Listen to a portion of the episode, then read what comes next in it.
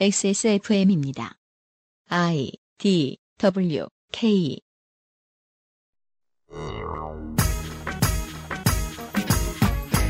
북한을 견제하는데 쓸 수 없는 사드에 관련한 산적한 문제, 비리가 너무 많은 장성들, 보호되지 않는 장병의 인권, 이 모든 문제는 국방력의 약화로 이어집니다.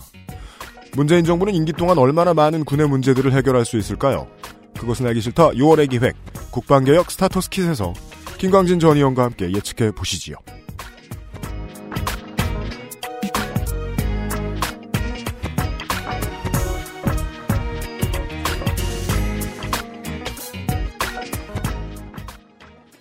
갑자기 다운로드가 두어 배 늘어난 아, 캘리포니아 산타클라라와 파리 그리고 오스트리아 전역의 청취자 여러분께 특별히 감사 인사드리면서 오늘 방송을 시작합니다.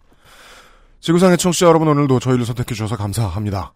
현충일 주간 주말에 그것은 알기 싫다 만드는 XSFM의 유승균 PD입니다.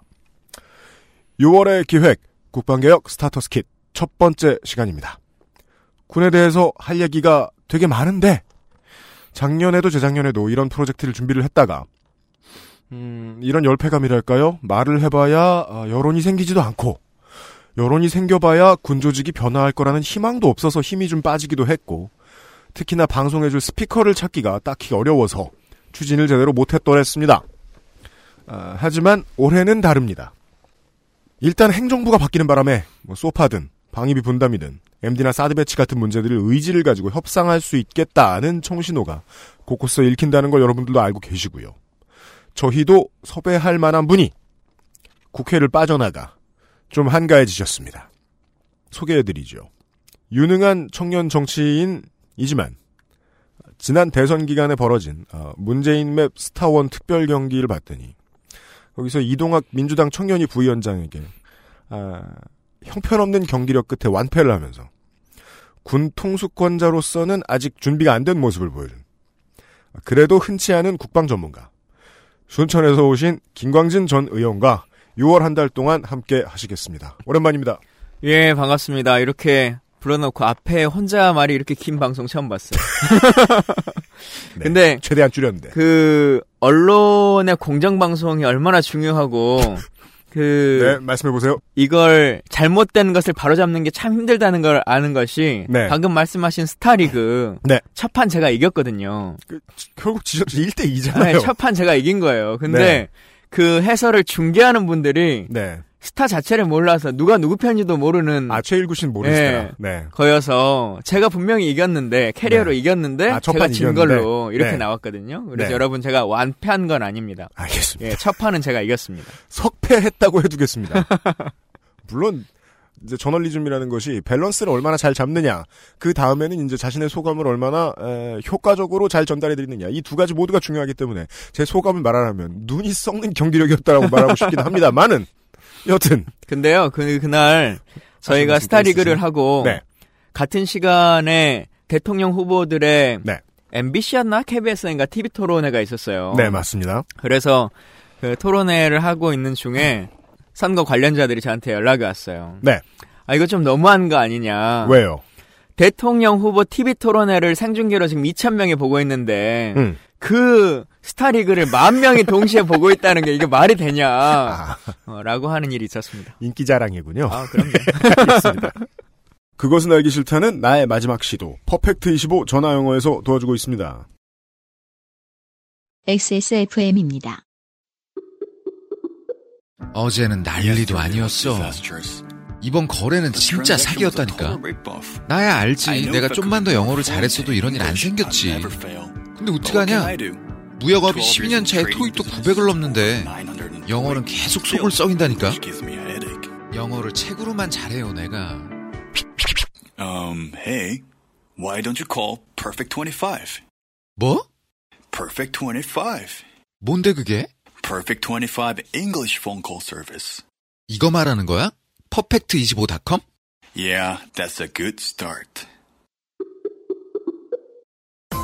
10분으로는 부족합니다. 당신의 실력을 충분히 높일 수 있는 최적의 시간. 25분간의 전화 영어. Perfect 25.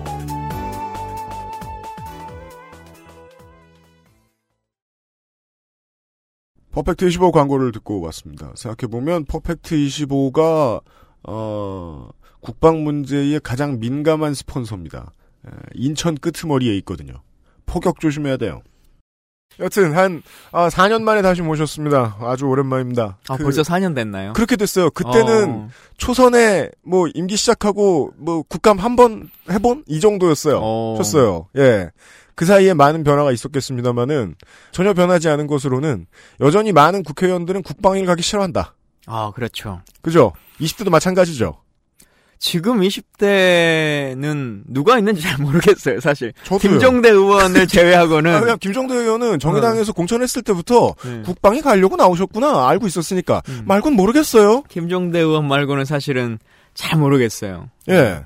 그러니까 뭐 국회의원 본인에게 좀 들어오는 게 없다. 이건 똑같잖아요. 그렇죠. 예. 앞으로도 변하지 않을 문제인 거 아닙니까? 쉽지는 않을 것 같고 사실은 또 그러다가 네. 게다가 네. 19대의 국방위원들이 거의 대부분 낙선했거든요. 아 여야를 통틀어서. 우리 대통령 네, 뭐 네. 대통령은 대통령이 되시긴 했지만 국회의원으로서는 들어오지 않았어요. 네. 백군기 의원 떨어졌고 저 떨어졌고 진성준 의원 떨어졌고 아 그러네. 진성준 의원도 어. 가셨구나. 음. 저쪽 당에서도 유승민 의원도 사실상 공천에서 배제됐는데 스스로 네. 다시 셀프로 살아났고 네. 한계호 의원 떨어졌고 거의 전멸했거든요 국회의원들이 여야를 통틀어서 근데 그렇게만 보면 어떤 경향성을 찾을 수도 있는 거 아닙니까? 국방위에 있었더니 잘 안 됐더라라고 한번 집어볼 수 있는? 그 기사가 났었어요 실제로 네. 어, 어떤 상임위의 의원들이 음. 이 생존율이 높은가라고 아, 했더니 아, 아, 예. 실제로 우리가 흔히 말하는 적과 꿀이 흐르는 상임위 이곳에 있는 분들은 생존율이 좀 높고 네. 별로 좋지 않다. 네. 라고 말해왔던 국방위, 외통위, 음. 어, 법사위 뭐 이런 쪽에 있는 분들은 생존율도 좀 낮고 네. 어, 그런 추세는 맞더라고요. 어, 신입들이 많이 들어가 있습니다. 이거 뭐 이거야 뭐 저 김광진 의원님에 대한 뭐 그동안 어떻게 지내셨는가에 대한 질문이기도 했고요. 예. 어, 오늘 첫 시간은 예, 현행 이슈와 좀 밀접하게 다 있습니다. 지금 이 방송을 준비하는 동안에도 저희들이 지금 현충일 당일에 녹음을 하고 있는데 며칠 사이에 또 무슨 일이 생길지 모르겠어요. 생각보다 어, 지난 5년 동안 해라 해라 해도 안 되던 일들이 지금 너무 빠르게 진행이 되고 있기 때문에 예. 사드에 대한 얘기입니다. 예. 어, 소개에 해당하는 질문을 이렇게 드리겠습니다. 평소에 이런 말씀을 많이 하셨습니다. 어, 사드를 도입한다고 북한이 핵실험을 중단할 리는 만무하다라는 말씀을 몇 번 하셨습니다. 예. 음, 사드를 도입하려고 하는 근본적인 이유가 무엇인가라고 하는 것에 대한 고민을 같이 해봐야 될 것 같은데요. 결국은 북한의 핵 위협으로부터 대한민국을 보호하자라고 하는 측면이지 않습니까? 네. 그러면 사드를 도입하면 아 북한이 아 이제는 대한민국이 요격 미사일 체계를 갖췄으니까 더 이상 핵실험을 할 필요가 없겠다. 말아야지. 아니면 전쟁이 일어나도 우리는 이걸 쏘면 저쪽이 다 맞추니까 가만히 어, 있어야지. 쏠 필요도 없겠다라고 생각할 것이냐. 네. 그러지 않는다고 하는 거죠. 그러지 않는다. 네. 그래서 진짜 우리가 북한으로부터 대한민국을 지키려고 한다면 무기 체계를 뭘 더 갖출 것이냐라고 하는 고민보다는 근본적으로 이 문제를 어떻게 해결할 것인가라고 하는 고민에 훨씬 더 집중해야 된다라고 하는 말씀을 좀 드리는 거고요. 네.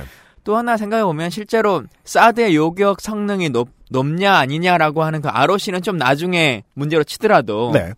만약에 사드를 버튼을 누르는 그 순간이 된다고 했을 때 네. 그때가 되면 진짜 이제 전면전인 거거든요. 최악의 상황에 초래됐을 때 사드는 발사를 하는 겁니다. 그렇죠. 어, 그때는 대한민국 국민들은 정말 끔찍한 상황에 초래되는 것이기 때문에 네. 이걸 해서 얼마나 더 막아낼 수 있을 것이냐. 음. 저쪽에서 쓰는 2,000발 중에 뭐 우리가 10개를 맞출 수 있냐, 5개를 맞출 수 있냐, 이게 문제가 아니고, 네. 진짜 전쟁이 나지 않게끔 하는 우리의 진짜 안보에 대한 고민을 음. 근본적으로 해야 된다. 근데 음. 지난 9년간, 특히나 박근혜 정부 4년간은 더더욱이나 어떻게 하면 싸워서 이기지? 라고 하는 논쟁을 많이 했거든요. 아, 이걸로 그러네요. 이길 것이냐, 저걸로 네. 이길 것이냐, 이걸로 방어할 것이냐라고 논쟁을 했는데, 음. 그건 지금 우리에게 필요한 논점이 아닙니다. 네. 어. 예를 들면 북한 사람 천만 명이 죽고 우리 국민 백만 명이 죽으면 음. 우리가 열배 남는 장사를 한 거냐 음. 아니면 열배 승리한 전쟁이냐 네. 그러지 않는 거거든요. 대한민국 국민이 단 한 명도 희생되지 않는 상태에서 음. 국가 존속할 수 있도록 하는 것 네. 이게 우리 통수권자나 국가를 책임지고 있는 사람들이 해야 될 역할인 것이지 네. 북한보다 우리가 10배 덜 죽었다. 라고 하는 걸 가지고 음. 전쟁의 승패를 논할 수 있는 게 아니에요. 그게 안보적 관점이 아닌 거죠. 근데 지난 정부 동안 우린 너무 그런 것에 세뇌당해 왔어요. 안보의 측면에서도 그렇고 좀만 생각해 보시면 사실 9년 전에 참여정부 시절 막 이럴 때는 광고도 전부 다 음. 웰빙으로 어떻게 먹고 살 거냐. 네. 뭐 이런 얘기를 막 했잖아요. 참사리가 주된 그렇죠. 관심사였죠. 근데 요즘은 요즘 광고도 그렇고 뭐 다 이런 일상생활 안에서도 생존의 문제라고 음. 하는 걸 가지고 논쟁하잖아요. 네. 그냥 9년을 그렇게 살다 보니까 아 원래 우리 대한민국이 그렇게 힘들었나라고 하는 것만 생각하는데 음. 어 좀만 되돌켜봐도 우리가 그렇게 나쁘게 살아온 게 아니거든요. 음. 이제 좀 정상화 돼야 되는 것이고요. 박근혜 대통령이 말했던 비정상의 정상화라고 하는 것을 지금부터 다시 이제 시작해야 된다고 생각합니다. 더 많은 사람들이 살아야 하고 그 삶의 질을 보장해주는 철학 아래서의 국방이면은요, 미사일끼리 서로 쏘아 맞추는 거는 상관이 없다는 건 이해를 했는데, 그렇다면 많이 알려진 대로 사드는 미국이 바라보는 MD 체계의 영역에 우리가 들어간다. 라는 거 빼고, 그러니까 미국 입장에서 그걸 빼면 우리 측에는 아무 의미도 없는 수준 아닙니까? 음, 이걸 왜 했죠, 군은?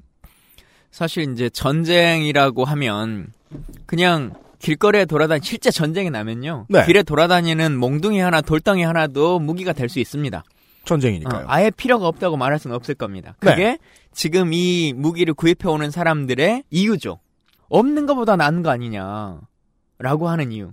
응? 없는 것보다 나은 거 아니냐. 사실은 그 이야기를 할 때는 반박할 논리가 참 애매해요. 네. 근데 우리의 한정된 예산과 자원과 이런 국제적인 정세를 통틀어서도 없는 것보다 나을 거를 생각해서 이 모든 것을 감당할 필요성이 있느냐라고 하는 고민을 해야 되는 거죠. 그건 뭐든 수집하는 덕후의 이야기인데요. 조금 다른 측면으로 예를 들어보면 이런 거예요. 네. 함정 중에서 음. 배 중에서 가장 큰 무기 체계가 항공모함이잖아요. 맞습니다. 대한민국은 항공모함이 없거든요. 네. 그러죠. 근데 그냥 단순하게 야 우리도 항공모함 있으면 좋은 거 아니야? 하나 사자. 이렇게 그냥 생각한다고 해보세요.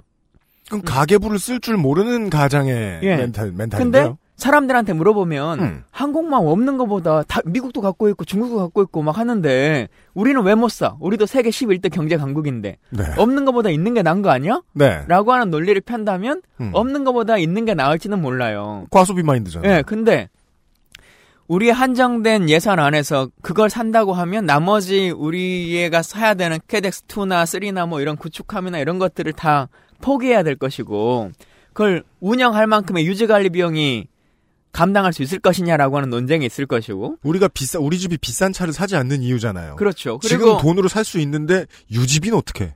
항공모함은 전구가 엄청 넓을 때 예. 그래서 태평양을 건너가서 어떻게 전쟁을 해야 된다거나 음. 뭐 이럴 경우에는 함대를 싣고 가는 건데 쉽게 말하면 음. 우리는 기본적으로 남북 간의 전쟁이라고 하는 것을 중심으로 군사 전략이 짜져 있기 때문에 항공모함에 실어서 어디를 갈 일이 없는 거잖아요. 그러니까 한국 전쟁의 시어터라 함은 동해와 서해 끝 그렇죠. 이렇게 봐야 되는 예. 거죠. 예. 그러니까 전구 자체가 이렇게 짧은 상황에 항공모함 필요성이 없는데도 불구하고 예. 겉보기에는 좋은 거니까 없는 것보다 난 거니까 산다고 하면 동의할 수 있는 거냐? 그러지 않는 거라는 거거든요. 음. 사드가 딱 이제 그런 측면에 있는 거죠. 그래서 실제로 사드라고 하는 무기가 이제 록히드 마틴사의 무기 체계잖아요. 네.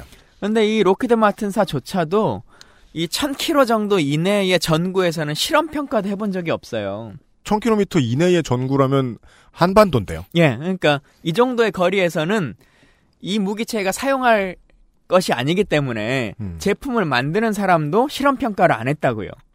공장에서 실험 안 한 물건을 사온 거다. 그러니까 이걸 넘어가는 전구에서는 실험 평가를 했죠. 물론 그것도 원래 이제 대기, 대기권 밖으로 넘어가서 미사일이 고각으로 발사해서 떨어지는 것을 맞춰야 되는데 이 네. 요격 체계라고 하는 것이 음. 실제 지금 16번 정도인가의 실험 평가는 전부 다 이제 비행기에서 떨어뜨린 거거든요. 네. 좌표로 알려주고 그것도 정상적인 날씨에 있을 때만 그렇게 실험 평가를 해서 합격률이 높다 이렇게 지금 말하고 있는 건데 네. 여튼 뭐 그런 논쟁을 벗어나서 음. 어 우리에게 진짜 이것은 필요한가 음. 혹은 미군에게는 정말 필요한가라고 음. 하는 논쟁으로 좀 더 다시 가보면 네. 이게 이제 세트 상품이잖아요. X-band 레이더라고 하는 레이더 체계가 있고 네. 요격 미사일 체계인 사드라고 하는 체계가 있고 미군도 아마 요격 미사일 체계는 별로 필요성은 없을 거예요. 미국이 소위 말하는 MD 체제 편입이라고 하는 것에 있어서 네. 활용성을 두려고 하는 것은 X-band 레이더의 설치인 것 같은데 네. 무기 구입은 심리전이다라고 하는 말이 있거든요. 음. 음. 그러니까 무기 구입이 꼭 ROC에 맞춰서만 이루어지진 않아요. 아, 네. 예. 근데 우리 영토 안에 중국이 저렇게 반대하고 뭐 하는 저 X-band 레이더를 그냥 가져다 둔다라고 하면 한국 국민들이 가만히 있겠어요? 음, 쉽게 음, 동의하겠어요? 음, 음, 음. 근데 그냥 심리전의 차원에서 한국 음. 국민들한테 아, 그거는 sub로 들어오는 거고 음. 북한이 미사일을 쏘면 맞출 수 있는 요격 미사일 체계를 같이 가져다 줄게. 네. 라고 하는 것으로 여론을 지금 만든 거 아닙니까? 네. 그 심리전이 통하게 된 거죠. 그러다 보니까 아 요격 미사일 체계는 없는 것보다 있는 게 좋을 수도 있겠다. 네. 또 우리 돈으로 드리는 것도 아니래라고 하는 것이 공공연하게 퍼진 거죠. 그 심리전에 저희가 당한 겁니다. 음. 어 그렇게 이제 된 상황이고요.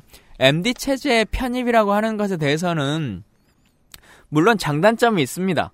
어, 무조건 하면 안 된다라고 단정적으로 말할 수는 없어요. 네. 우리가 뭐 지금도 미국의 해구산 안에 들어와 있는 거 아니겠습니까? 맞습니다. 어, 그 범주일 수 있는 건데 그러려면 우리의 국방 정책이라고 하는 것에 대한 기저를 바꿔야 되는 거죠.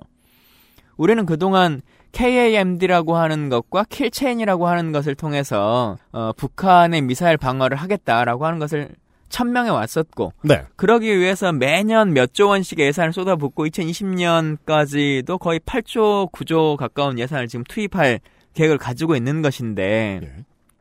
그러면 MD 체제에 편입이 되려면 그게 정말 우리 안보에 필요하다면 그거에 편입되려면 KAMD나 킬체인에 들어가는 것의 일부는 덜어내야 되는 거죠. 근데 지금 덜어낸다는 얘기는 안 해요. 두 개를 그냥 병행으로 같이 가져가려고 하는 거죠. 절대 하나도 포기하지 않고. 그렇게 될 때는 중국이나 미국이나 일본과의 국제 외교적인 관계에 있어서도 많은 부분이 틀어질 수밖에 없습니다. 당연합니다. 예. 그럴 경우에 솔직하게 털어놔야 되죠. 우리가 MD 체제에 편입이 되기 때문에 이러이러한 부분에 대해서는 중국이나 일본이 어떤 부분을 좀 양해해 달라. 혹은 우리의 기저에 있어서 그럼 중국과는 이런 것들을 조금 더더 확장시켜 나가겠다라고 하는 걸 말해야 되는데 네. 지금 국민들이 계속 거짓말 하는 거거든요. 그리고 주변 국에게도 계속 거짓말을 하고 있는데 상대방들이 다 바보가 아니잖아요. 다그 나라에도 군사 전문가들이 있고 예. 어, 외교 전문가들이 있는 것인데 우리 국방부가 그동안 국회도 그렇고 계속 뭐라고 얘기를 했냐면 국회의원들이 매번 물어보죠. 아 이거 결국은 KAMD도 MD 체제 편입으로 가기 위한 수순 아니냐라고 하는 질문을 했을 때 네. 뭐라고 대답해 왔었냐면 국방부가 최종적으로 사드를 도입하기 3일 전까지도 그런 발표를 했습니다. 딱 뭐였냐? 아닙니다. 우리는 한국형 미사일 방어 체제인 KAMD 체제로 유지할 겁니다. 미국의 MD 체제에 편입되지 않습니다. 미국의 MD 체제의 기본적 근간이라고 할 수 있는 사드를 도입하지 않는 것만 해도 그것이 명확한 거 아닙니까? 이렇게 얘기를 했단 말이에요. 3일 전에. 예. 그러니까 결국은 사드를 도입하는 것은 MD 체제 편입이다라고 하는 것은 다 알고 있는 거예요. 국방부도 그렇고. 근데 우리 스스로가 그냥 어떤 동물이 쫓아오면 머리만 있는 꽝 이런 것처럼 네. 우리는 아니다, 우리는 아니다, 어, 라고 하는 것만 믿어달라고 하는 거거든요. 근데 미국도 그렇고 중국도 그렇고 일본도 그렇고 다 이건 MD 체제 편입이네라고 하는 것을 알고 있는 것인데 네. 어, 이걸 계속 부인만 하고 있으니까 앞뒤가 안 맞게 되는 일들이 계속 반복되는 거죠. MD의 range 안에 우리가 들어와 있다는 것까지는 말씀해주신 대로 좋을 수도 있고 나쁠 수도 있겠습니다만은 그 앞에 해주신 얘기를 두 가지 정도로 정리를 해볼 수 있겠습니다. 비싸다. 비싸기 때문에 군이 필요한 다른 기회비용을 놓쳤을 가능성이 있다. 혹은 맥시멈을 넘겨서 과소비했을 수 있다. 나라 살림에 위험이 되게, 위험하게. 어, 그리고 영업을 당한 것 같다. 자, 발사대 추가 반입을요. 먼저 제안한 쪽이 누구인가 하는 질문을 많이들 합니다. 이건 예측을 해달라고 여쭤볼 수밖에 없겠습니다. 음. 아, 참, 이거는 어려워요.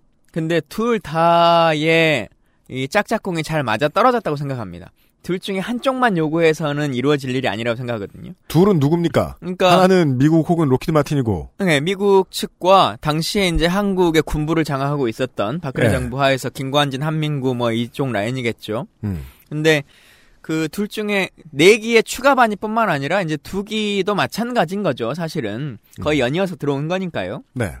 그래서 이 알박기라고 하는 것이 일반적인 행정행위의 상식으로 봐서는 납득될 수 없는 일이거든요. 당연합니다. 예. 근데 이 일이 이 비상식적이고 몰상식적인 일이 벌어졌다라고 하는 것은 결국은 이해관계가 맞는 둘이 동의를 해줬기 때문에 벌어지는 거라고 봐요. 그래서 이해관계요. 예.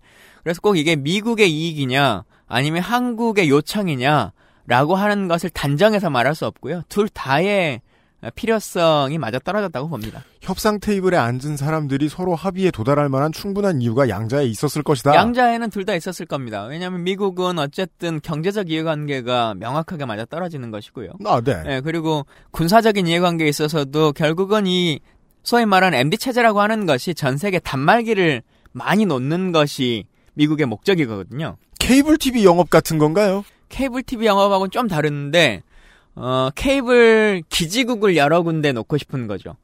모니터는 내 집 안에 있는데 네. 어, 이것을 중국 방송도 보고 싶고 아프리카 방송도 보고 싶고 한국 방송도 보고 싶으니까 네. 곳곳에 위성 안테나를 설치를 해놓으면 네. 나는 어느 테이블을 채널을 틀어도 내 집 안에서 다 볼 수 있다라고 하는 것을 하고 싶은 거거든요. 그게 MD 체제의 기본적인 근간이죠. 큰 회사가 지역 사업자를 접수하는 그렇죠.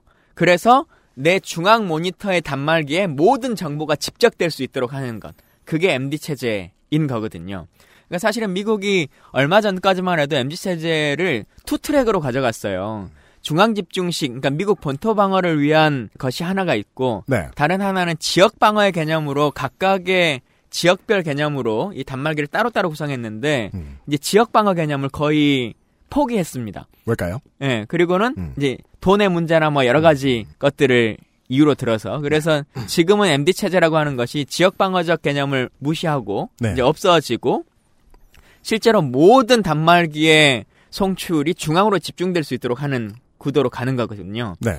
그런 측면에서 보면 이제 북한을 상대로 했을 때 한국만큼 가깝고 잘 맞아 떨어질 수 있을 만한 공간은 없는 거죠. 그 단말기를 놓을 수 있는 기지국을. 놓는 것이. 네. 어, 그래서 그렇게 놓게 되는 거고요.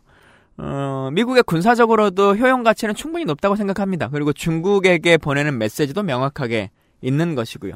그리고 이제 한국의 군부 입장에서는 경제적인 이해관계는 뭐 추후에 조사나 수사를 통해서 좀더 알아봐야 되겠습니다만 네. 그런 부분들도 없다라고 단정 지을 수 없을 만한 여러 가지 여지가 좀 보여지고 그리고 아마 국방부의 몇몇 관계자들은 약간의 종교적인 우리가 말하는 그런 종교 말 실제 종교 말고 음. 이 사드라고 하는 종교에 빠져든 것 같아요. 그건 그래서 어떤 대한 선망처럼 이성적이지 못한 거잖아요. 예, 오, 나 저거 꼭 갖고 싶어. 예. 어느 그 순간이 되면 거예요? 어느 순간이 되면 정말 이것이 나라를 지켜주고 내가 40년 군 생활한 마지막 군인으로서 예. 이거 하나는 남겨놓고 가는 것이 국가를 위한 일이다. 라고 하는 판단을 어떠한 이유에서든지 좀 하고 있었던 것이 아닌가라고 하는 생각이 좀 있어요. 아주 순수하게, 그니까, 저, 좀 착하게 판단해 주시는 거 아닙니까? 어, 그니까, 아니, 요, 요 추가 질문이 바로 넘어갈 수 있는 거죠. 김관진 실장하고 한민, 한민구 장관이요. 그냥 상식적으로 생각해 보자고요. 지금 한국 사람들은 미국이 왜 저랬냐 보다도 우리 쪽에서 협상 테이블 나간 사람들 무슨 생각하고 있었냐가 훨씬 궁금하니까. 본인들이 이런 일로 이제 한국 정부에 의해서 조사를 받을 수도 있다는 사실을 아예 몰랐을까요? 음, 알았을 겁니다. 알았으니까, 어, 정권이 바뀌고 나서 인수인계 서류들을 다 폐기하거나 파쇄하거나 이런 일들을 벌였겠죠. 그리고 정권이 안 바뀔 줄 알고 계속 한 건가요? 보고의 누락들도 있었고, 근데, 예. 음, 종말에 가서는 정권이 바뀔 거라고 생각은 하긴 했겠죠. 누가 봐도 뭐 여론조사상이나 뭐 이런 것들이 높았으니까. 그냥 그럼에도- 파쇄하면 끝. 그럼에도 불구하고, 예. 어쨌든 이것을 해놓으면 돌이키기 어려울 거다라고 음. 한 생각을 했을 거예요. 아, 그래서 실제로. 예. 대한민국의 모든 국책 사업이라고 하는 것이 그런 식으로 운영되잖아요. 네. 뭐 제주 해군기도 그렇고 뭐 매양리도 그렇고 뭐 꼭 군사적인 측면뿐만 아니라 다른 어떤 것들도 네. 고속도로를 내는 것도 매번 정부가 어느 순간에 가면 얘기하는 게 이미 이 정도까지 벌어졌는데 돌이키기 어렵다. 이미 이 정도까지 예산이 들어갔는데라고 음. 하는 이유를 대는 거잖아요. 음. 사드도 사실은 지금 뭐 네 기가 추가적으로 나왔습니다만 두 기라고 하는 것이 네. 한국당에 들어오지만 않았더라도 음. 문재인 대통령이 뭔가를 정책적 판단을 하는 것은 훨씬 더 수월했을 겁니다. 음. 근데 저것을 돌려보낸다라고 하는 것이 참 어려운 일이죠. 우리가 택배를 물품을 구입해도 네. 진짜 이 장바구니에 담겨놨을 때랑 네. 결제를 했을 때랑 네. 물품이 배송되어 와 있는 상태랑 결제된 다음 날 아침에 마음 바뀌면 큰일이죠. 그렇죠. 그리고 박스를 깠을 때랑 이게 전혀 다르잖아요. 그리고 네. 배상해줘야 되는 금액들도 생기는 거고. 그렇죠. 예, 그러니까 어 그냥 장바구니에만 담겨져 있는 서로 간의 논의 중인 과정이라면 국익의 측면에서 국가적인 측면에서 특별히 미국에게 어떤 것들을 보상해줘야 될 일이 없었을지도 모르는데 음. 이렇게 박스를 타버린 상태 아닙니까 지금 이 상황이 네. 어 그냥 단순하게 딱 문재인 대통령의 입장으로만 돌아가 본다면 아, 예. 문재인 대통령의 지지자들 입장에서는 눈에 보이게 사드가 철회됐으면 좋겠다는 생각을 갖는 분들이 더 많은 거 아니겠어요? 매우 그렇습니다. 음. 만약에 근데 그것을 수행하려면 음. 미국과 어쨌든 여러 가지 것에 있어서 어 미국이 요구하는 것들을 받아들여줘야 될 거 아니에요. 네. 택배도 박스를 깐 다음에 반품하려면 수수료가 생기는 것처럼. 네. 그러니까 결국은 저는 이 한민구, 김관진 이 라인에 있는 분들 그리고 그것을 정책 결정했었던 그 많은 사람들이 정말 국익이라고 하는 관점을 생각했을 것인가. 음. 나중에 이것을 되돌릴 혹여 되돌릴 수라고 그 시기가 되면 음. 국가가 얼마나 피해를 볼 것인가라고 하는 것은 전혀 고려하지 않고 음. 결국 무조건 가져다 놓으면 누가 대통령이 되든지 간에 어쩔 수 없는 거야. 진행하겠지. 그러면 나의 이익은 끝나는 거다라고 하는 생각으로만 정책 결정을 한 것인지 어, 참 슬퍼요. 음. 그 이게 어 결국은 나중에 이제 택배로 설명해 주셨으니까 되돌린다고 했을 때 미국 측에서 이거 원하는 대로 다시 되돌리고 싶으면 뭘 내 나라라고 할 수 있는 외교적인 약점을 잡힐 수 있게 되었다. 라고 얘기를 해주셨어요. 그러면 아마 그것은 보통 우리가 이제 얼른 생각해보면 아마도 방위비 분담이나 전자권과 관련된 그런 거에서 좀 더 불리해질 거라는 거 아니에요. 좀 그럴 수도 있고요. 그게 꼭 군사적인 딜만 있는 건 아니죠. 예를 들면 트럼프 대통령이 FTA를 다시 예, 설정하자거나. FTA 같은 경우에서 어떤 것을 이해관계를 좀 해주거나 네. 할수 있는 일들이 있는 것이고요. 아, 뭐 그러니까 사드는 동네 하나의 문제 수준이 아니군요, 이게 지금. 그렇죠. 동네 하나의 되돌리자면. 문제가 아니고요. 우리가 택배 반품만 해도 반송료가 있잖아요. 택배비를 내줘야 되잖아요. 반송료를. 근데 네. 그 여러 번 들으니까 3,500원 같잖아요. 이게 큰일인데. 예. 이것도 어마어마한 비용이 들어갈 것이고 음. 어, 우리 스스로가 발목 잡는 일들이 벌어질 겁니다. 그리고 외교적으로도 어쨌든 신뢰감을 잃게 만드는 거잖아요. 매우 그렇죠. 예. 네. 이게 좋은 것이든 나쁜 것이든지 간에 네. 어, 저 나라는 국가라고 하는 것이 정책 결정을 했음에도 불구하고 네. 국가 차원에서 결정, 결정을 했음에도 불구하고 정권이 바뀌니까 모든 걸 뒤집는다. 네. 라고 하는 생각을 줄 수도 있고 또 어쨌든 중국이나 일본이나 이 모든 역학 관계가 지금 열- 얽혀져 있는 것이기 때문에 단순하게 일대일 구도가 아니기 때문에 네. 어, 정말 대한민국을 어렵게 만들어 놓은 어, 나쁜 행정 행위죠. 죄송합니다. 같은 질문을 한 번 더 드릴 수밖에 없겠습니다. 예.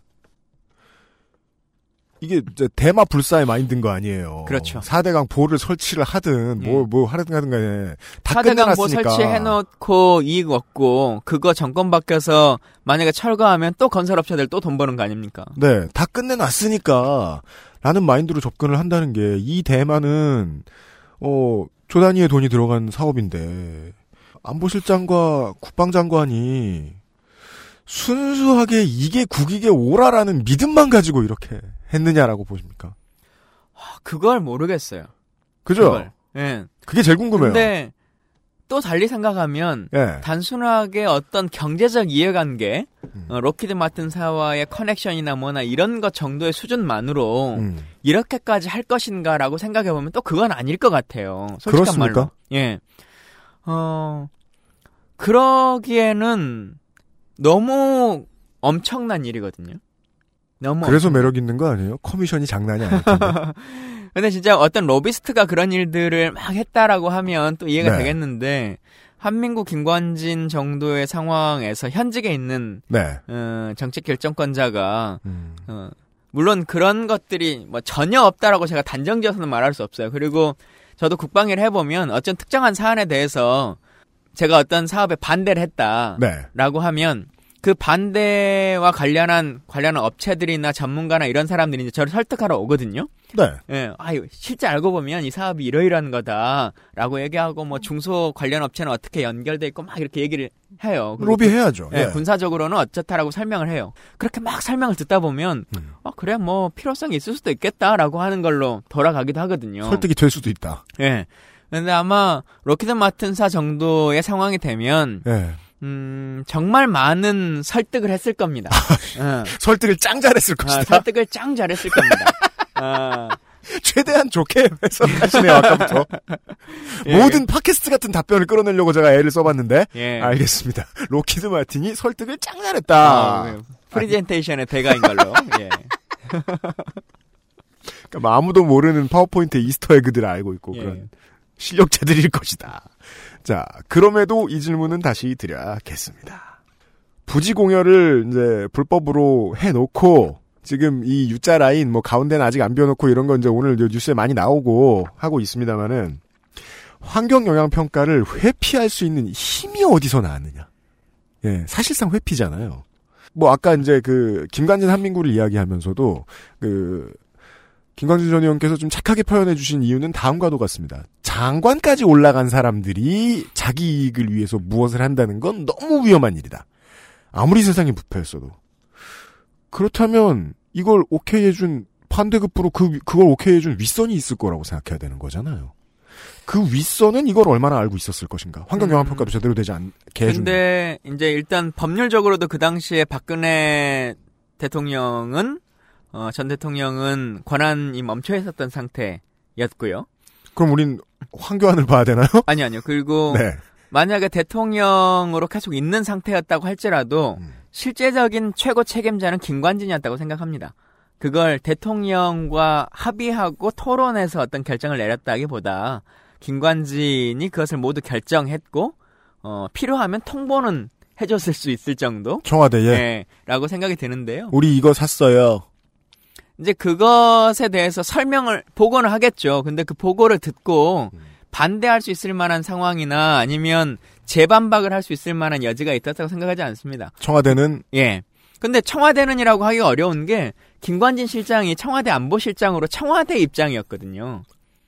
예. 아, 아, 아. 그래서 아. 청와대는이라고 하는 게 별도의 기구가 아닙니다. 지금 국방부가 청와대 안보실에 보고를 제대로 했냐 안 했냐는 기관이 다른 거죠. 청와대라고 하는 기관과 국방부의 기관이. 음. 근데 김관진은 청와대를 대표하는 사람이기 때문에 대통령의 권한을 위임받아서 안보실장 아닙니까? 그래서 게다가 김관진이요. 다들 아시겠지만 이명박 대통령 시절의 국방장관 맞습니다. 시작해서 네. 박근혜 정부 하에서 쭉 국방장관을 했고 네. 그리고 바로 청와대 안보실장까지 했고 심지어는 문재인 정부에서의 안보실장까지도 하고 얼마까지 있습니다. 네, 아니, 했습니다. 했었습니다. 네, 했습니다. 예, 그러니까 진짜 관운이 대단한 사람이죠. 아, 그러네요. 네. 예, 그러다 보니까요. 인사 문제나 뭐나 이런 것에 있어서도 지금 한민구 장관이 장관으로서 영향을 행사했다고 보기가 거의 어려워요.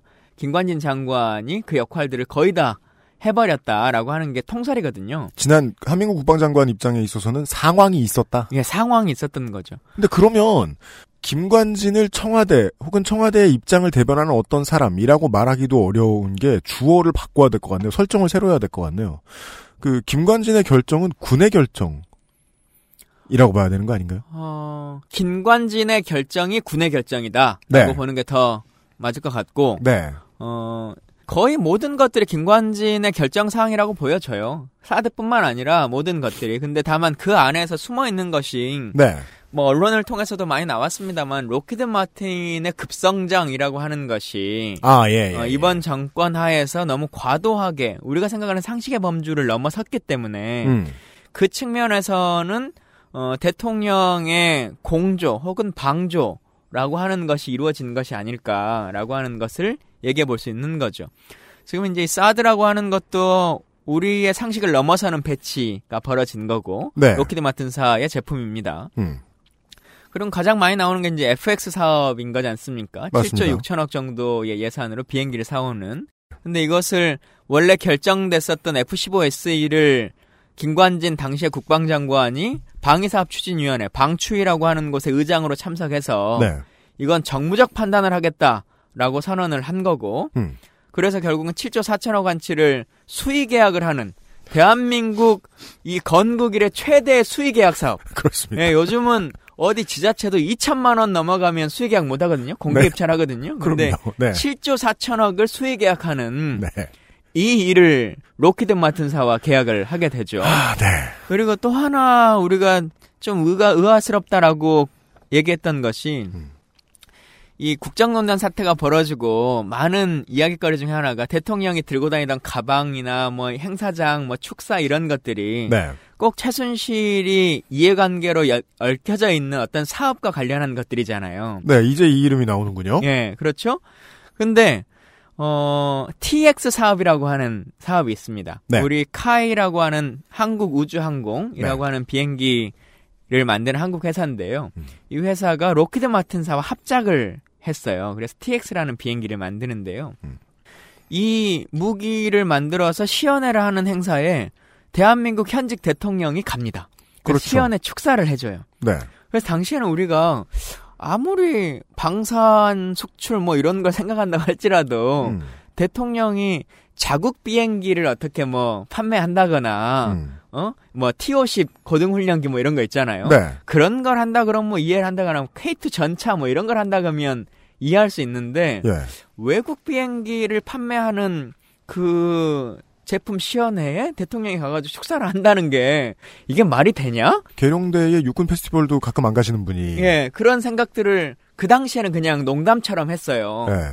어, 그래서 참 이 사람 특이하게 이런 행사를 다 갔다라고 했었는데 네. 그게 결국은 또 로키드 마틴과 연관되는 사업이거든요. 그렇죠. 음, 그래서 어, 최순실과는 어떤 연관성이 있을까? 최순실이 그렇죠. 가방 하나 팔 때도 대통령이 그 행사에 꼭 가서 축사를 하게 했는데. 그렇잖아요. 예, 라고 예. 하는 고민의 지점들을 지금은 안고 있지만 네. 아직은 수사와 조사가 이루어지는 게 아니니까 그렇죠. 어, 좀 더 지켜봐야 될 것 같습니다. 그 다만 지금까지 내놓을 수 있는 의구심은 우리가 이게 그 군 혹은 국방부 어 청와대 내부에 들어가 있는 군 세력 뭐 김관진으로 대표되는 이름 이것과 미국 혹은 미군의 거래라고만 봤더니 거기에는 그 안에는 록히드 마틴의 이름이 너무 많이 등장했고 록히드 마틴이 전 세계적으로 자본의 수준을 키워나가는 데 있어서 한국이 되게 많은 기여를 해준 것 같고 그렇죠. 그리고 이제 또 등장하는 이름 중에 하나가 이제 린다 김이지 않습니까? 네. 어, 린다 김이 록히드 마틴의 로비스트 역할을 했다라고 하는 것은 뭐 공공연한 사실이에요. 스스로도 맞습니다. 얘기를 하고 네. 있고. 근데 어, 정윤회 씨를 통해서 같이 연관된다라고 하는 얘기들도 있고 네. 대통령과의 친분 관계가 높다라고 음. 하는 이야기들도 막 있어요. 네. 음, 근데 사실은 록히드 마틴 정도의 규모가 되면 아까 말한 것처럼 프리젠테이션을 짱으로 잘하는 사람이기 때문에 그렇죠. 어, 누가 그래요. 야 최순실하고 정윤회는 둘이 사이가 나빠졌잖아. 네. 둘이 갈라섰잖아 라고 네. 얘기를 한단 말이에요. 음. 근데 대통령과 연관고리를 지을 수 있을 만한 관계가 되면 음. 이쪽 루트든 저쪽 루트든 저쪽 루트든 수십 개의 루트를 통해서 로비스트의 예, 입장에서는 프리젠테이션을 하는 거죠. 그 정도의 업체가 되면. 대통령 주변 사람들끼리 무슨 싸움을 했든 상관없이 그렇죠. 어디든 타고 들어가면 된다. 예. 왜냐하면 난 설득을 짱잘하니까. 그렇죠. 네. 그래서 그런 것들을 계속 이제 하나씩 짜 맞춰 보면 네. 음, 곧 답이 나올 것 같습니다. 좋은 힌트입니다. 아 마지막 질문입니다. 사드와 관련된 뭐 시작도 안 한 것 같은데 벌써 마지막 질문인가요? 그죠. 아 체력이 더 늘어 더 늘어나셨어요. 예. 그 체력으로 스타나 좀 연습하셨으면 좋겠어요. 아유, 한판 하실까요? 아우 무덤을 파셨습니다. 방송에서 얘기하셨어요. 한 판 하실까요? 10만 원 빵? 제가 뭐 이길 때까지 계속해드릴 수 있습니다. 어, 컴퓨터 하나 끼고. 10만 원. 요즘 뭐 그 후원도 줄었다고 들었는데 예 조심하십시오. 예. 아 컴퓨터 하나 끼고 실력이 딸리면요 얼라이가 적이 됩니다. 아, 컴퓨터랑 그런가요? 하시면 어, 여튼 패스. 사드 청문회는 열릴 수 있을까요? 음, 관련해서는 요 추가 질문이 있습니다. 국민의당 이걸 왜 반대한다고 보시느냐? 일단 두 가지로 조금 나눠서 생각해야 될 것 같은데요. 보고 체계 누락. 음. 어, 이 부분은 청문회를 할 사항은 아니라고 생각합니다. 그렇습니까? 예, 이것은 국방부와 청와대 간에 그러니까 인수인계를 받는 새로운 정부에서 음. 충분히 해결할 수 있는 문제고 음. 어, 국회가 해결할 문제라고 생각하지는 않습니다. 어. 물론 청와대는 지금 갈팡질팡하면서 울고 싶을 거예요. 왜냐면은 국방 쪽 라인에 지금 드리고 싶은 모든 사람들이 다 청문회를 못 통과할 것 같아요. 지금 사람을 못 드리고 있잖아요. 그래서 여튼 그 문제는 둘이 풀면 되고 음. 다만 지금 이제 그 사드의 도입 자체와 관련해서 음. 사실은 한 번도 정상적으로 논의해 본 적이 없거든요. 이게 이제 최종 배치 결정 그동안 3노로 일관하다가 음. 7월 달에 네. 선언하는 거 아닙니까? 네. 예, 그러니까 5월 4.11 총선 4.13 총선 끝나고 네. 국회의원 19대 국회의원 임기가 5월 30일 날 끝나거든요. 음.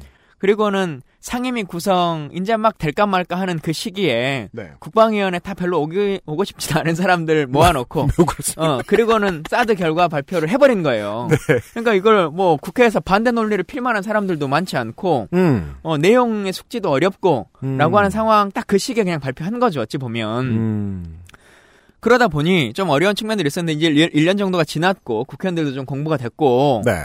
또 도입에 이루어지는 과정이나 실제 법률적인 절차나 이런 것들 음. 지금 뭐 환경 영향 평가도 그렇고 부지 공여의 문제도 그렇고 예. 롯데와의 관계도 그렇고 매우 그렇습니다. 또 실제 누가 절, 어, 실제 배치 결정을 했느냐 아니면 음. 전개 결정을 했느냐 음. 뭐 도입 결정을 했느냐 서명을 하긴 했느냐 음, 아, 어, 네, 라고 네, 하는 네. 이 절차상의 문제는 국회가 다뤄야 됩니다.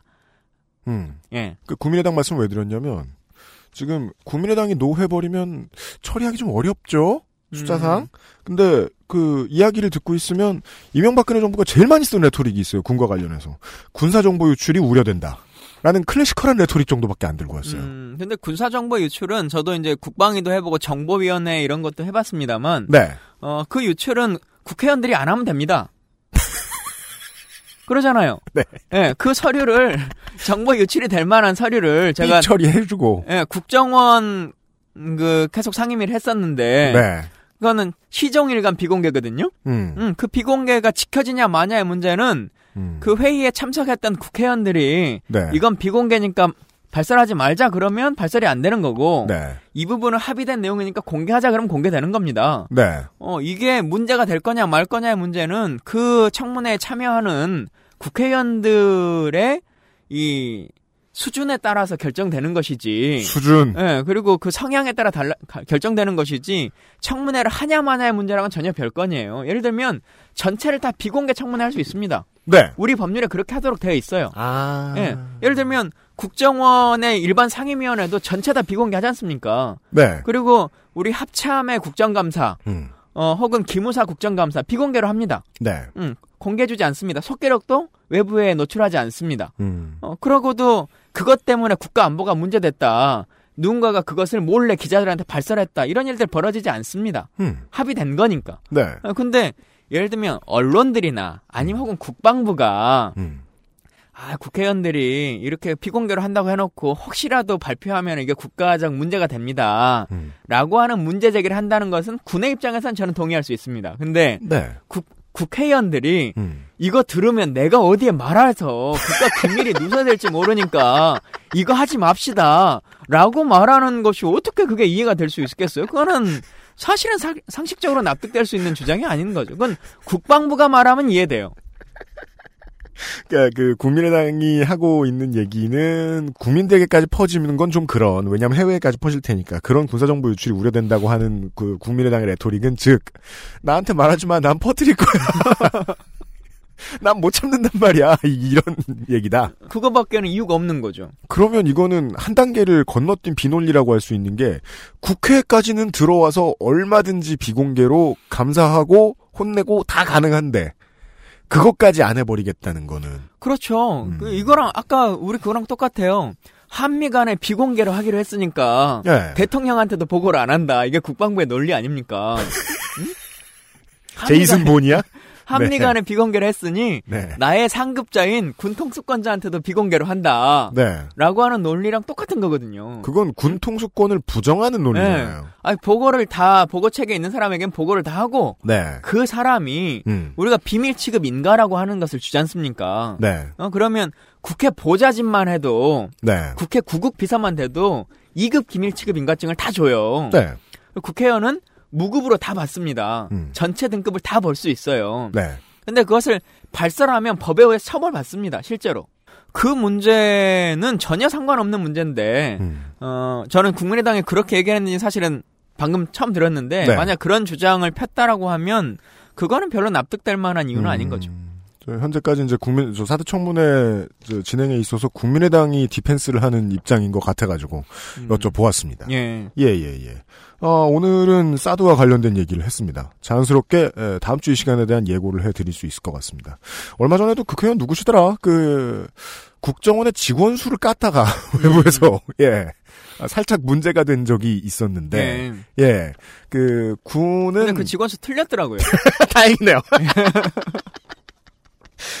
군은 김광진 전 의원이 말씀하신 대로 숨겨야 하는 것은 공개돼서는 안 되는 것은 미리 공개해주지 마세요라고 말할 권리가 있습니다. 보통 이걸 언론 측에서는 엠바고를 거는 방식으로 이야기를 하지요.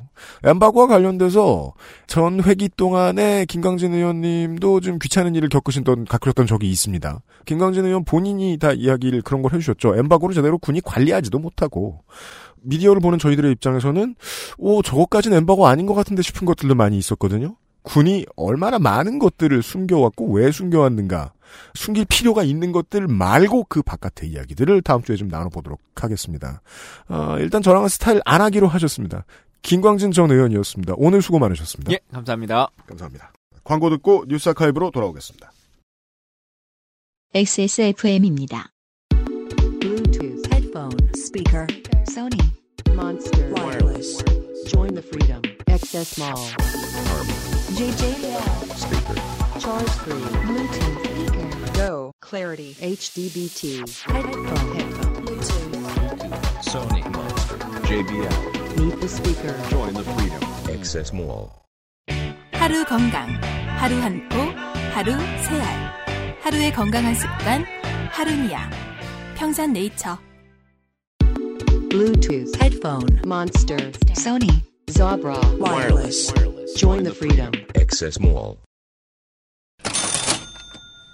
블루투스 헤드폰이요. 어, 저희가 이제 알아서 팔고 있는 물건이지요. 이게 물량 되기도 힘들고 배송하기도 힘들고 그런데 자꾸 사주시니까 계속 노력은 하게 되네요. 아, 김상조 독점거래위원장 외 많은 사람들이 고생하고 있습니다. 블루투스 헤드폰 때문에.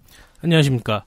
어, 헤드폰을 더 들여와야 되는데 네. 사실 좀 녹록치 않아서 아마 힘들어요. 대안 상품으로 네. 블루투스 스피커 그래서 스피커가 들어왔습니다. 들어왔습니다. JBL 상품이고요. 네. 어, 지난번에 헤드폰을 런칭하면서 네. 저희가 그래도 최대한 최저가로 공급해드리겠다. 네. 이렇게 말씀을 드렸는데, 그러니까 저희 같은 경우에는 한국 총판에서 직접 물건을 떼와가지고 AS도 가능하고요. 네. 그리고 정식적인 루트로 들어온 제품이기 때문에 음. 뭐 정품, 가품 이런 거에 스트레스 받지 않으시고 그 믿으시고 구매하실 수 있는 그런 루트입니다. 물론 어, WWDC를 보고 난 다음에는 어, 세상을 보는 눈이 확 달라집니다. 음. 왜냐하면 애플 물건 사느라 다른 거 살 돈이 없다고 생각하시는 분들이 많기 때문에. 네. 그렇지만 어, 제 지갑 사정으로만 말씀드리자면 어, 저는 아직 홈팟을 살 수는 없습니다. 네. 기분을 낼 수 있는 훌륭한 물건들이 많습니다. 네. 이번에도 저희가 할 수 있는 용납할 수 있는 최저가로 네. 준비했고요. 그렇습니다. 다른 곳들과 비교해 보시고 네. 가격이 좀 더 유리한 곳에서 구매 부탁드립니다. 부디 그러시길 바랍니다. 저희가 아니어도 됩니다만 여기까지입니까? 네. 네. 김상조 기술의 정관이었습니다. 감사합니다. 아스트랄 뉴스 기록실 뉴스 아카이브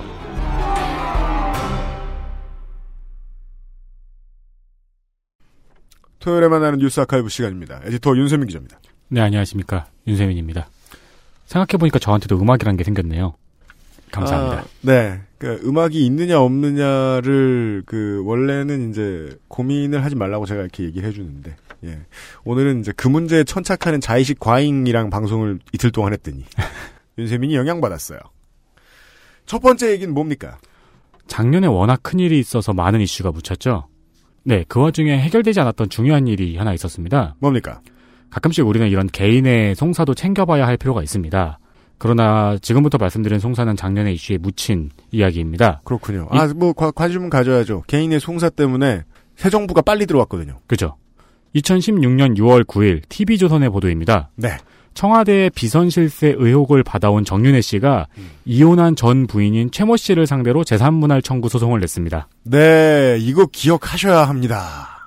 서울 가정법원은 정 씨의 청구 금액이 1억 원이 넘어 1억 원이면 되게 큰 돈이에요. 그쵸. 1억 1 아, 음, 음, 그렇게 1억. 부르지도 않아요. 네. 그 돈은. 1억 원이 1억 원이 넘어 재판을 합의부에 배정하고 최 씨에게 이 사실을 통보했습니다. 그게 참 재밌죠. 가정법원에서 재, 재산 분할 소송 내는 기준이 1억이라는 게 참 신기해요. 네. 만약에 뭐 어디 좀 집을 잘 구해서 9천만 원짜리 전세를 가지고 소송을 붙었다. 네.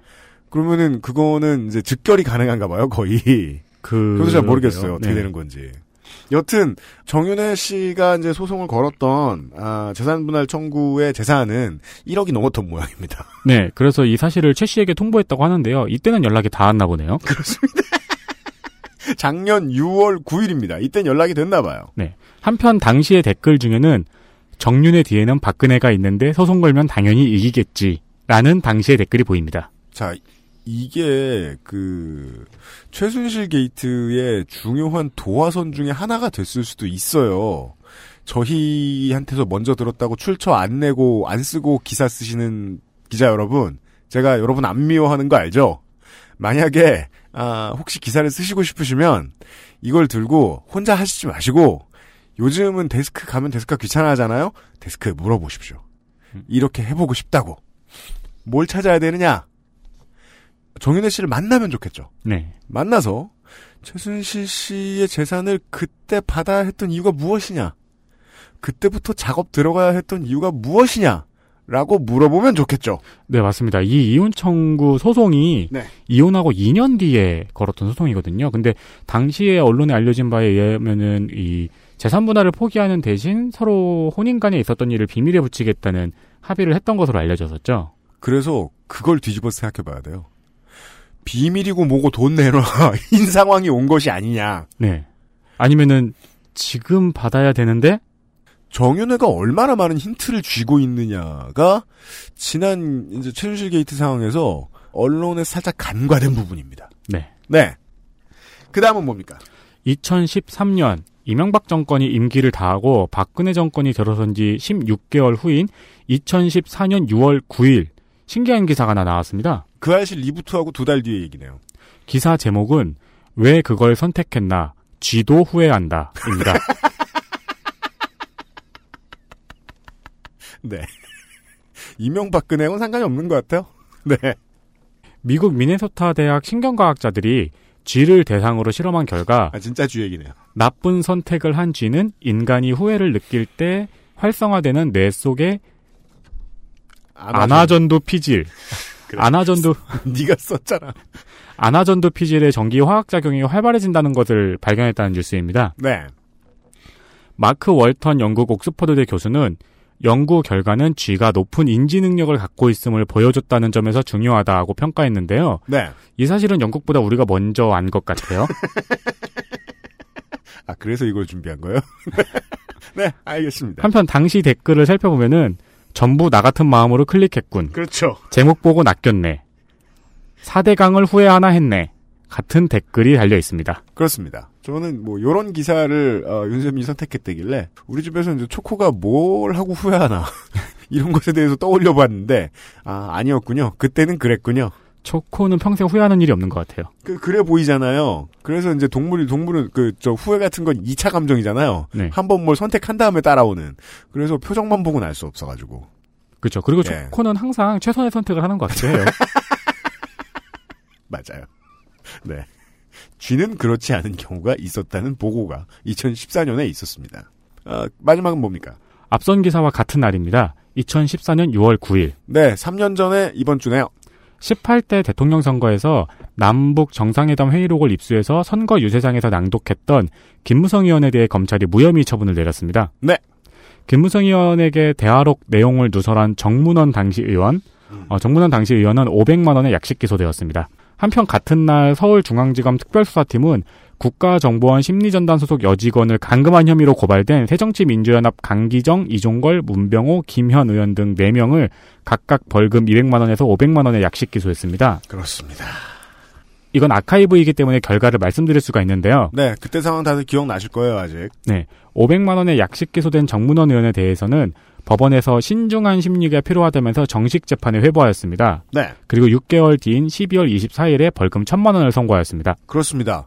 극히 이례적입니다. 왜냐하면 약식 기소라는 건 재판으로 그 길게 안 넘어가거든요. 네. 심리가 되게 간단합니다. 그대로 받아주고 혹은 보통은 이제 제로 아니면 처음에 검찰 측이 제출했던 약식 기소 수준.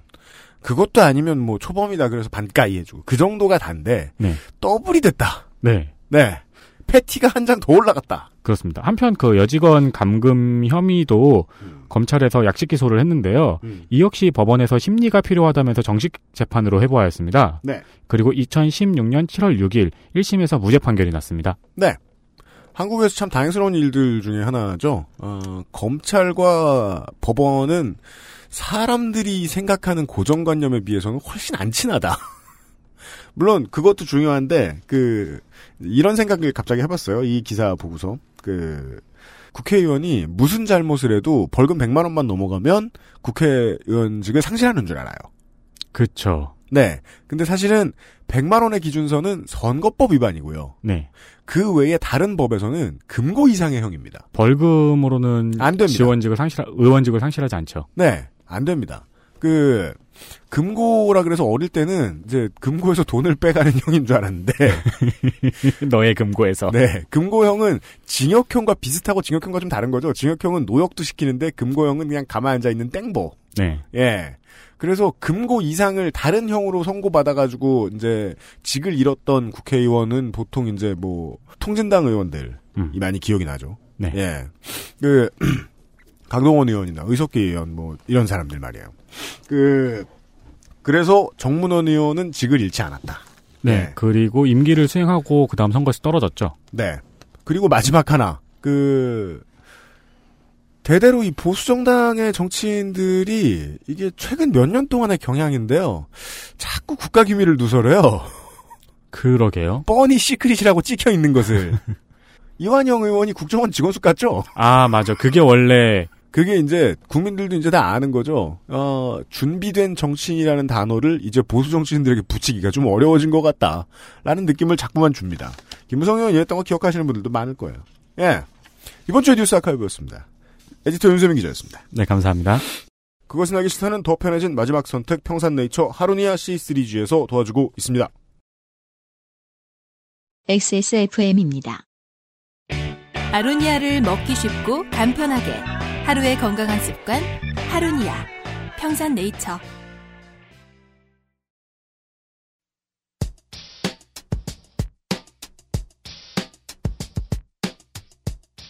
호국 영령이라는 말이 왠지 좀 쓸쓸하다는 생각이 들어요. 멋진 레토릭인데 나라를 위해서 나라를 지키려다가 나라가 대표하는 국가와 국민의 가치를 지키려다가 자신의 목숨을 내놓은 분들. 근데 그분들의 삶이 어, 호국이라는 단어 하나로만 정의 내려진다는 게 왠지 좀 쓸쓸해요. 지인을 만나기 위해서 이제 뭐 대전 현충원 같은데 가본 기억을 떠올리면 어, 이 사람의 삶의 프리즘도 엄청나게 다채롭게 빛나고 있는데 호국 영령으로서만 잠들고 있다니. 근데 한국은 아직 그런 생각할 때가 아니죠. 어, 문재인 대통령의 그 현충일 기념사에서 들으셨듯이 아직 호국해가지고 목숨을 잃은 사람들의 숭고한 가치도 제대로 못 살려주고 있는 게 국가라서 어, 순서가 있잖아요. 어, 그것부터 하자면 어떻게 해야 되는가 이번 달에 고민을 해보려고 합니다. 다음 주 주말 시간에도 김광진 의원하고 같이 인사드리도록 하겠습니다. 유승균 PD였습니다. 228회 그것은 알기 싫다에서 뵙겠습니다.